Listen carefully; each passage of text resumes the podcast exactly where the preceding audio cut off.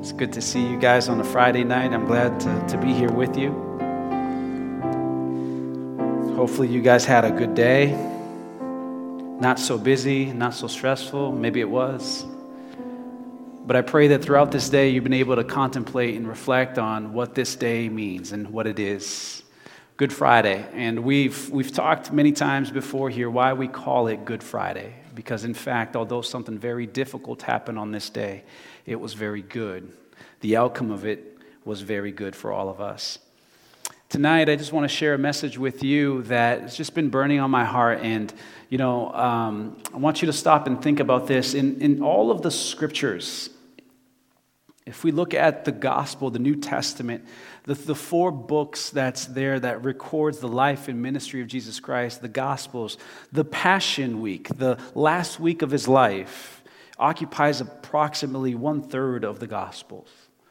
You know, he lived 33 years, yet for one week of his life, one third of the Gospels are dedicated to that time period.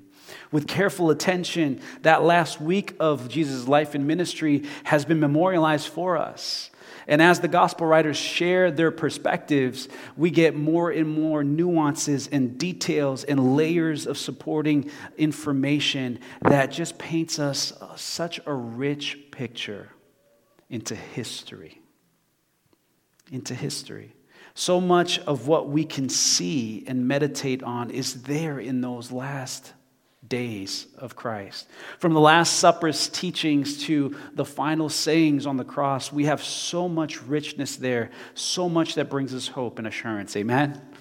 There's so much that I can meditate on and I'm, you know, contemplate over when we come, especially to this time of year. Yet tonight, this Good Friday, my desire is for me to share with you to focus on what is missing on that day. I want to focus our time together and look at the miracle that did not take place on that Good Friday so many years ago. Have you ever celebrated something not happening? You know, I've, you know I'm, I'm, i know that something negative is going to happen to me. And then, you know, I remember when I was a kid one time, my mom told me to go outside, get a switch, go get a branch, because that was the way we used to do it back then, all right? I, I did not behave right. And so she said, go outside, get a branch, and bring it home. Take out all the extra little branches, all right? And please don't look at my mom any other way. She's, she's a great lady, okay? But she was doing her best and I was doing my best. And, and let me redeem her in this story. Here's the deal. As she, as she told me to go outside, she's making dinner. I, I bring her the switch. She tells, Go to your bedroom and wait, I'm coming. You wait, I'm coming. I went in my bedroom and I'm like, Oh, Lord Jesus, please, please, Lord, please don't let this happen. please. And so, as I laid there under my covers and I'm praying to Jesus, you know what? I fell asleep and she never came. I think it was enough for me to just live under the weight of the knowledge that I was going to get a spanking and I was going to be disciplined. And you know what? It was very rare and seldom that that ever happened, and I learned my lessons. But you know, when we have these negative things that are going to happen to us, we, we, we long for it not to happen. We wish things would not happen. But what about when we know that something has to happen and something can be done for it not to happen? How many of us in those moments do we wish for something not to happen? No, if I have it within my power and control, then I'm going to make sure that it does happen so that I get out of this difficulty and challenge. And so tonight, I want us to stop and think about this and just turn to your neighbor and say this to your neighbor I'm happy to miss this miracle. Go ahead and turn to your other neighbor, the one you neglected the second time, and just say this say to them, You don't want this miracle. You don't want this miracle. Tonight, I want you to turn to Matthew's gospel and go to the chapter 26. And as you turn to Matthew 26, let me set the scene for you. We find ourselves in the Garden of Gethsemane. Judas, one of the infamous 12 disciples of Jesus Christ, he's come with a great entourage of made men. These are connected men. These are men of power. And these guys come bearing weapons and the authority of the high priest. Their intentions as they approach Jesus are less than amicable and they're less than admirable altogether. This night, the religious opposition are going to find their quarry. These guys, this night, would finally strike this countercultural shepherd and they would disband his movement. Strike the shepherd and the sheep will flee. This night, they would defeat the thorn at their side, this Jesus of Nazareth. As the hands clamp down around Jesus Christ, a glint of a sword is seen, and all of a sudden, one of the disciples who's there, they say, No matter what's going to happen tonight, no matter what lays in store for us, I will not go quietly into that good night. But you know what? I will make sure that my opposition is felt and heard. And so, that one disciple picks up a sword. A man is smitten, a ear is lost, and the tension is ripe. Can you kind of picture what's going on? Do you see yourself in that story there? Can you find yourself as a fly on that wall, kind of hanging out and seeing? So let's read here in verse, starting in verse 52, Matthew 26. Then Jesus said to him, Put your sword back into its place, for all who take the sword will perish by the sword. Side note for all of you guys who are like me, who are now just considering the fact that there's some dude's ear on the floor, okay? There was a flash of a sword, someone's ear got chopped off, and it's on the floor. What's going on? Dr. Luke tells us that Jesus reaches down, grabs that man's ear, and he touches that man's head and he heals him, makes him whole once again. But that's not the focus of our story here tonight. But I just wanted you to let, let you know that in case you're like me and you can't refocus because there's an ear on the floor. Okay? Look at verse 53. Do you think that I cannot appeal to my Father? And he will at once send me more than 12 legions of angels. But how then should the scriptures be fulfilled that it must be so? Friends, tonight I want you to look at this passage, and I like to propose to you the fact that the missing miracle of Good Friday has, in fact, facilitated a greater miracle for human history. The missing miracle in Good Friday has facilitated a greater miracle for human history. Let's pray. Father, I thank you for your word. And I thank you, Lord, for the details that are found within your scriptures. That, Lord, speak life and liberty and future and promise into our hearts and lives. Father, we thank you and invite your presence here today. Amen. I want you to consider with me here the fact that we have a question. And I've said it before whenever Jesus asks a question, it's not that he's trying to gather information, it's always for thought provocation. Jesus is the one who knows the end from the beginning, and he's asking a question because he wants to reframe our focus. He wants us to just pay attention. Usually, when he asks a question, that means that we missed the lesson. He asks the question because there's something that he's already shared or said, and we are at a place where we did not connect the dots. And so here Jesus shows up and he, he talks to them. He's saying, Do you think that I could not appeal to my Father? As the adversaries close in around him, Jesus takes a moment to reassure and recalibrate his disciples. He takes a moment to put things within context. Do you consider me to be defenseless and without recourse at this very moment? As this angry mob has come around me, do you feel like I have no actions which I can take? Do you look at me in this moment and feel like I can't do anything about this? Come on, guys. Have you forgotten already? Have you forgotten already? Have, have we not spent all this time together? Guys, focus. Haven't you seen time and time again that there is no measure of adversity, there is no anxiety, no confusion, there is no distress or hostility, there is nothing that could ever sever us from the great resource that is prayer? There is no height nor that not even death itself. No circumstance is beyond its reach. Remember with me, guys, let's think back just a few days ago. Let's think back just a little while ago. We were going around to Bethany and going around to different places. We've seen this time and time again. Jairus' daughter was there and there was an issue. There was a procession of a funeral that was there. Not even death is beyond my words and my prayers. Remember when I came before Lazarus and he had been four days in that tomb, dead gone. And what did I do in that moment, guys? Think back, what did I do in that instance? And Jesus lifted up his eyes and he said, Father, I thank you that you have heard me. I knew that you always hear me, but I said this on the account of the people standing around, that they may believe that you sent me. When he had said these things, he cried out in a loud voice, Lazarus, come out. And the man who had died came out.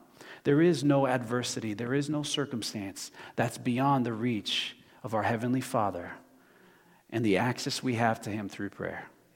There is no circumstance beyond that reach.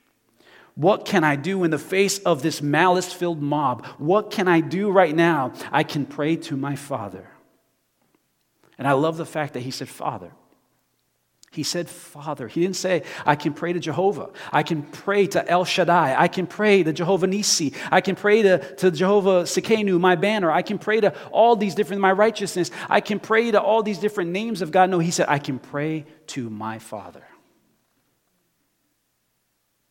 My Father, who has made me feel loved, as Edie was sharing. My Father, who has, is for me and not against me, who has chased, chased me and brought me fulfillment and satisfied every. My Father. You know, I, I stop and I contemplate my boy. My boy is not in want for anything.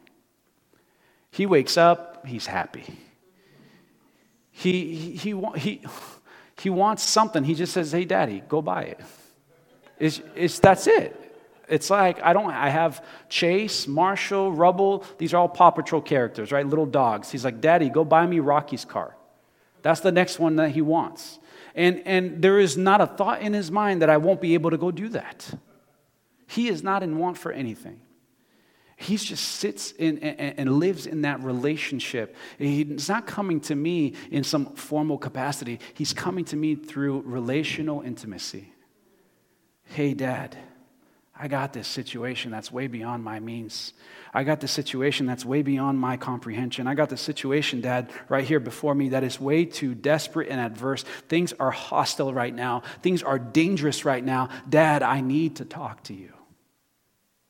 Jesus knew he could approach him. And he knew, as John 14, 18 says, He shall not leave us orphaned, but he will surely come the Father who is there is able to be present. And maybe someone here tonight, you just need to be reminded that, you know what, you plus God, you equal a majority. You plus God, you're a majority. And so, no matter what is going on, no matter who is coming around you, it could be a mass and a crowd and a mob. It could be a flash mob that showed up out of nowhere and they just want your demise. There is you plus God. You are overwhelming them because He is with you. No matter the situation, you're not alone, nor are you outnumbered. You're one prayer away from such incredible power, grace, mercy, resource, wisdom, understanding, provision, opportunity. You're one prayer away from all of God's incredible resources. It's right there. Jesus, on that Good Friday, I want you to just capture this as the mob came around him He's in that garden. He knows what lies in store and what lies ahead for him. On that Good Friday, nothing had changed. Nothing was altered. The relationship was still intact. The connection was secure. At that very moment, Jesus could have cried out a prayer to his heavenly Father. At that very moment, he could have phoned his friend. He could have phoned his dad, and things would have been completely tipped in terms of the scale. The tension that was mounted against Jesus could have been completely reverted back to the mob that had come to arrest him. In that one moment, Jesus could have changed everything. And so, the first thing that I want you to understand this Good Friday is that on Good Friday, so many years ago, the first thing that was missing was a prayer. The first miracle missing in Good Friday was the prayer of Jesus to his Father. That's the first thing. But I want you to look further with me, verse 53. Do you think that I cannot appeal to my Father and he will at once send me more than 12 legions of angels? The second missing detail of Good Friday is the fact that there is not one single angel in sight. I want you to stop and consider this because this is an incredible fact here. Jesus says he could send more than 12 legions. Hey, he could have sent a legion for each one of us disciples, one for me and the 11 others that are here, and then plus some if he wanted to. If you look from the context of, of that word legion, it's a military word. From uh, the context of the Roman military, a legion was comprised of 6,000 troops by many commentators' estimates. By another commentator, it could be as many as 12,000 troops. So stop and think about this for a second. When Jesus says that, hey, guys, wait, hold the phone, relax. There's this, all these people surrounding me, and they got swords and clubs, and they have negative intentions. They do not wish my well being. I could call down 12 plus legions. Let's do some math here. 6,000 times 12 is 72,000. Okay, 72,000 angels. Hey, Judas, how many people in your entourage? You got 72,000? Hey, Judas, how many people are with you? I know the high priest, maybe he counts for like 100 people because of his authority. Okay, but how many do you have with you, Judas? Is it less than 72,000? Oh, and here's one more detail. If we go back into the Old Testament and we're reading the scriptures, there's this incredible t- text back there that talks about how at one moment in time, 2 Kings chapter 19, verse 35, we find that God had dispatched one angel he decided that, you know what, the, the, the, people of Judah, the nation of Judah was under attack and they were being besieged by the Assyrians. And in that moment, God decided to send deliverance for them. So he dispatches one angel to go deal with this issue. And it says in 2 Kings 19 that that night, one angel killed 185,000 Assyrians. Whoa.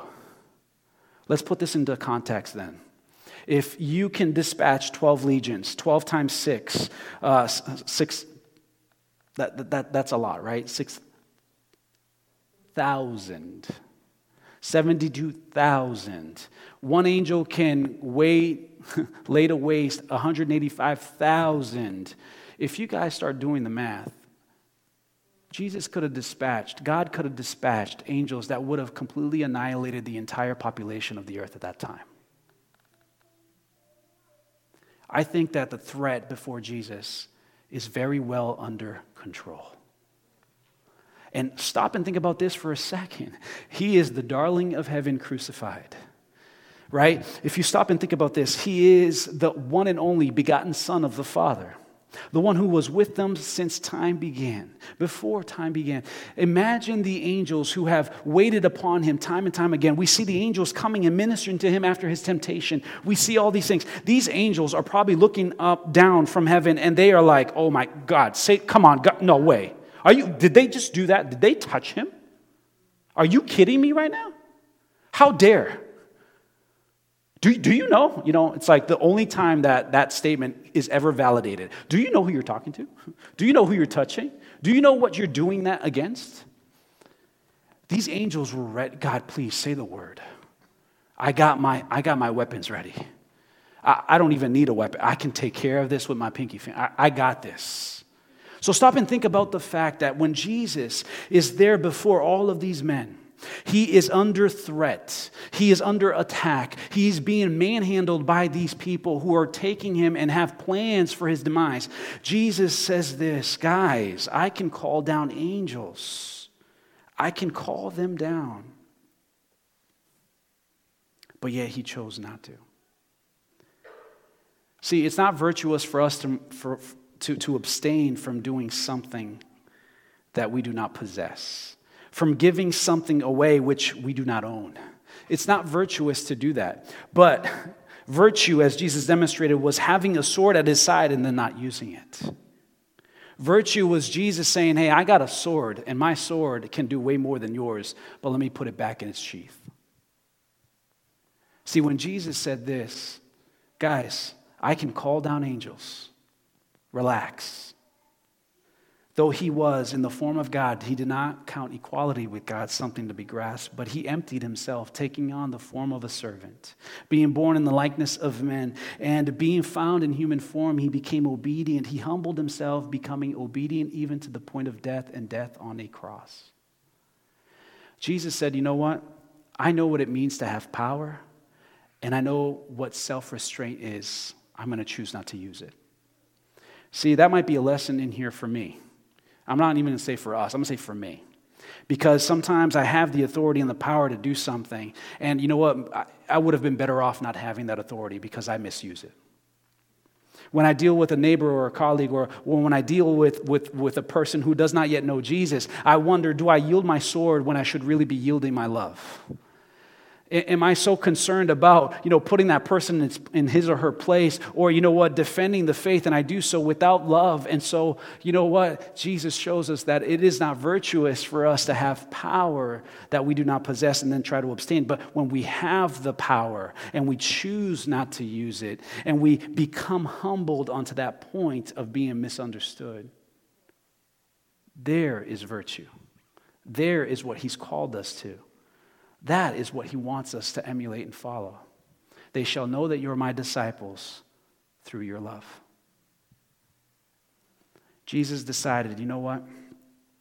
No angels are going to show up here on this Good Friday. On that night, he exercised self restraint by relinquishing his miracle to secure yours. Can somebody say amen? And that leads me to the next verse that I just want us to observe here, just one little thing. Notice verse 54. But how then should the scriptures be fulfilled that it must be so? As hostile hands apprehend Jesus, Jesus says, Could I escape being taken? Could I sidestep this whole conviction process and all the unpleasantries that are going to lie in store for me and follow? But if I do, if I sidestep this, if I escape this, if I make my grand exit in this moment, how will the scriptures be fulfilled? How will the scriptures be fulfilled? On that Good Friday, we see that a prayer is missing. We see that there's no angel's insight. And we see that there is no escape. There's an escape missing. Up through that night already, so many of the scriptures had been fulfilled. So many scriptures in the Old Testament had been fulfilled and made evident, and they all pointed to Jesus. Throughout his life, throughout his ministry, we're seeing prophecy after prophecy being fulfilled. From the Old Testament, all the way from Genesis, all the way to Malachi, there are promises being fulfilled. Scriptures that foretold about the manner and the place of his birth, where he would live, where he would flee to, the miracles that he would do and perform, the places that he would visit, even the very method and how he would be betrayed, and the amount of money that would be given to the betrayer. All of this has been fulfilled already. But you know what? The greatest of his prophecies, the greatest of his purpose, the greatest of his mission has not yet been fulfilled. And so, if I escape, how will it be so? How will it come to pass? You know what? I stop and I contemplate, you know, the great prophecy of Hosea. I shall ransom them from the power of Sheol, and I shall redeem them from death. How will that come to be if I escape this moment? What about Isaiah? But he was pierced for our transgressions, he was crushed for our iniquities. Upon him was the chastisement that brought us peace, and with his wounds we are healed. All like us, all of us are like sheep gone astray. We have turned every one of us to his own ways. The Lord has laid on him the iniquity of his all. How will that be fulfilled? And if at this moment I pray to my God, I call down the angels and I escape from this trajectory? How? How will it be that the words of Joel will be fulfilled? And it shall come to pass that everyone who calls on the name of the Lord shall be saved. See, church, the greatest miracle of Good Friday is the miracle that did not happen. The miracle that by him denying himself what he had the right and entitlement to receive, he purchases and accomplishes for us a miracle that has been the greatest thing ever fulfilled in human history. There's no technology, there's no innovation, there's no invention that will ever surmount to the greatest miracle that was when Jesus said nothing and did nothing and went willingly. That night, our Lord was betrayed into the hands of sinners, but please don't lose sight of the precious fact that he did so willingly. He sheathed his sword for our collective benefit. It was only for you and me that Christ endured the afflictions. It was only for you and me that he became the great sacrifice for sin. It was only for you and me that he surrendered himself as the great propitiation of our salvation. His life was not snuffed out by a power greater than himself or something superior than his being. No, for the joy that was set before him, Christ endured the cross, despising its shame. And that is a fact that at any moment in time could have been different. At any moment in time, Jesus could have changed his mind. At any one of those lashings, he could have said, Enough. I'm done. At any one of those insults and, and, and, abuses, he could have said no. At any one of the rejections from his people and the abandonment even of his disciples, he could have said, No, this is too much to bear. He could have changed even upon that cross when he says, I feel like you have forsaken me, God, and I'm done. I don't want to go through with this anymore. Jesus could have changed directions, but yet he willingly bore our sins. He willingly died as our substitute. And tonight, church, I just want you to be enthralled by this idea as much as it's gripped me this week. As I've been contemplating to preach to you guys today, I'm just enthralled and I'm compelled and I'm fascinated and captivated at the idea that Jesus could have done so much on that day, yet he chose to restrain himself so that we could experience life. He chose to be bowed down and humiliated so that we would not be bowed out of salvation. He chose to say yes so that we could now say yes to the Father. A single prayer, a single angel, and it would have set him free. It could have changed the outcome. But he would not pray, and his heart was set on redeeming me. His love for me was so strong that he said, I'm going through with this no matter what. His love for you was so pure that he said, No matter what. And I think that that deserves our praise. That deserves our worship. That deserves us not giving the rocks a greater platform than ourselves. We deserve nothing. He has given us, given us everything. God, I thank you that you did not withhold from me your salvation. And tonight, friends, I want you to stand with me, and as we, you know, conclude our service, that decision that he made to not pray, where we've seen him go and pray time and time again. That moment where angels did not come through, where we've seen them all throughout scriptures ministering. And why not minister to the Lord of hosts? That day when we did not see an escape from Jesus, but we saw him face head on the trials that would come, the pain and the sorrow, the rejection, the abuse. I want you to understand that all of that has purchased for you salvation. And maybe you have not experienced the love of God so passionately towards you. Maybe you look and say, why? He, maybe he did that for someone else. Maybe he did that for that sister who shared a testimony and feels like she hears the voice of God and she feels, she feels that he is present and, and, and caring for her needs. But maybe that, that's not me, God. That's not me. That's not what I've seen. No, let me tell you, he willingly laid down his life for you. For you. He willingly said that you are worth it. He willingly said that you, no matter the f- sin that you have committed or the sin that you will commit, all of it has been put under the blood of Christ. You are the ones He did it for. He did it for you. And so this evening, as we contemplate what Christ did, know that you're not a person that is too far beyond forgiveness. There is no person that He can't forgive. There is no sin that God, you know, there, we talk about the sin of blasphemy in the Bible as the only sin that, that is not forgiven, but blasphemy is not something that you do one time. That's the heart that has been conditioned and purposefully set against God and will not yield to Him, that will not come to Him. So there is no sin that God cannot heal, that God cannot forgive, that God cannot restore a person. Because if we decide to say, hey, Lord, I, I come to you, I believe that you died, you, you gave your life for me as my ransom when you did not have to. You died for me, and so I know that you did so, but we know that Easter is also coming and you're going to rise from the dead. Because you promise that every name, that every person that calls upon you by your name shall be saved, that you become the chastisement that brings us peace. God, these promises that you are fulfilling now on this Good Friday and through your death and burial and, and future resurrection, I believe that it is for me. There is no amount of sin that you have committed before, and there is no sin that you could commit in the future. That if you just trust and say, Lord, I want to align myself to you that he cannot forgive and cleanse and wash and redeem you of.